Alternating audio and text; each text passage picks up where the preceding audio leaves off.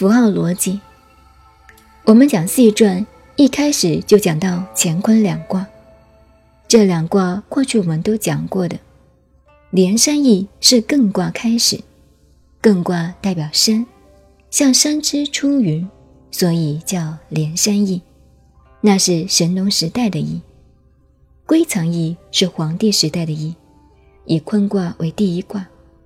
我们手里的易经周易，则是以乾坤两卦开始。大家要知道，所有的卦都是一个代号。借用现代最新的科学名词来说，就是符号逻辑。可是你要知道啊，千万不能说我们中国文化的易经就是符号逻辑，就是这两个字就用错了。符号逻辑是最近新兴的人文科学，是从苏联开始的，现在美国也很流行。如果提到西方符号逻辑的科学精神，可以说我们中国几千年以前就已经有了。例如，我们易经的卦就是一种符号逻辑。但是，如果说我们易经就是符号逻辑，那就错了。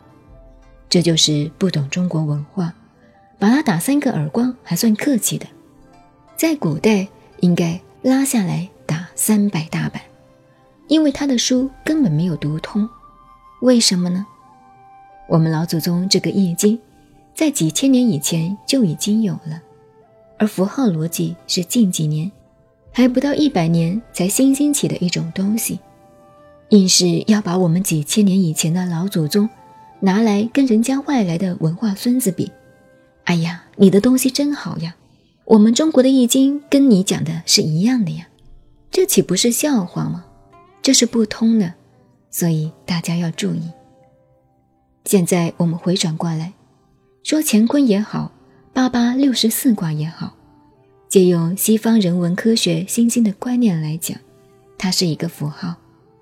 说它是符号逻辑也好，逻辑符号也好，如果一定要把它说成是什么东西，无法下一个定义。譬如乾坤两卦，乾代表天，坤代表地。拿人来讲吧，乾又代表男的，坤又代表女的。拿我们本身来讲呢，乾又代表头，坤代表肚子。拿中国历史来讲，乾代表后面，坤代表前面。所以说它是不定的，放到哪一面都可以。假设现在我们拿乾坤两卦来说，乾代表我们的头部，坤。代表肚子，只是拿它来做代号，是一个标记。如果你非要确定的说乾坤两卦是什么，那你就根本不宜学易经。所以说，学易经一定认为乾卦代表什么，坤卦代表什么，你就把它看得太死板了。你学易经就不会通了，永远不会通，因为它适用于任何方面。物理也好，化学也好，这个道理要搞清楚。但是孔子的报告是一个总纲的报告，乾坤两卦代表了大自然的物理世界，它是代表了物理世界的一个大自然的符号。乾代表了天，坤代表了地。我们现在这个宇宙，乾坤这两个符号做了代表。